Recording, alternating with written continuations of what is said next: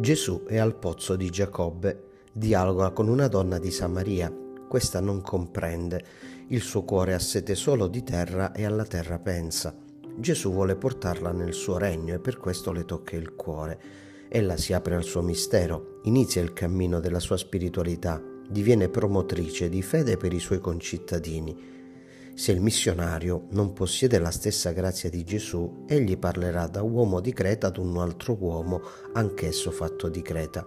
Ci si comprende per le cose del cielo solo se lo Spirito fa da tramite da cuore santificato e tutto inabitato dalla grazia a cuore da santificare e da vivificare dalla divina carità. Quando presso il pozzo Gesù toccò il cuore della donna, tutto si trasformò la donna divenne la sua prima discepola e missionaria nel suo villaggio. Grande è la potenza dello Spirito operante nell'uomo. Con lo Spirito nasce la conversione, la missione, la diffusione del messaggio, la santificazione. Lo Spirito Santo nell'uomo è l'artefice di ogni fruttificazione vera, apportatrice di salvezza.